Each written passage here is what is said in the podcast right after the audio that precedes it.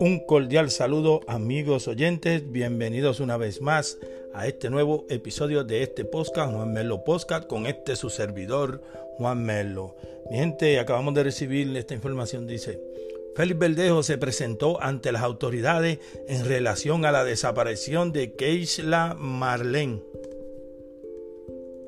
eh, la información dice, el boxeador Félix el Diamante Verdejo llegó a eso de las 10 y 40 M al cuartel, al cuerpo de investigaciones criminales del 6C de San Juan, acompañado de los abogados Jorge, Jorge Colina y Eli López para ponerse a disposición de las autoridades en el caso sobre la desaparición de la joven Keisla Marlene Rodríguez Ortiz, a quien se lo vincula sentimentalmente. El púgil boricua, quien figura como persona de interés en el caso, se negó a responder las preguntas de los agentes del CIC que investigan el caso.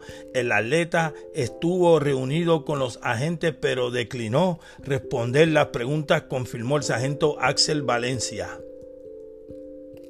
Pues mi gente, como pudieron escuchar, eh, y la información pues sigue de esta manera, dice, poco antes de las 11 y 30 M, el deportista salió sin ofrecer declaraciones a la prensa, sus abogados se negaron a contestar las múltiples interrogantes de los periodistas. Más temprano se había informado que Verdejo comparecería a las 2 pm, pero lo hizo antes menos de una hora más tarde se retiró sin hacer declaraciones públicas, tampoco lo hicieron sus letrados.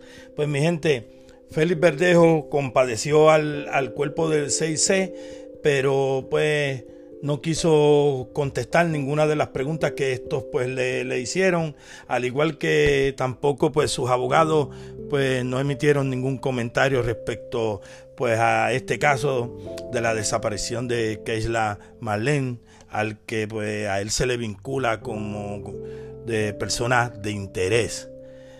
Ya que pues se, se, ha estado comentando de que él sostenía una relación amorosa con esta joven. Bueno, pues nada, mi gente, esto ha sido todo. Se despide este su servidor, Juan Merlo, y esto fue Juan Merlo Postcat. Que Dios me los bendiga y será hasta un nuevo episodio.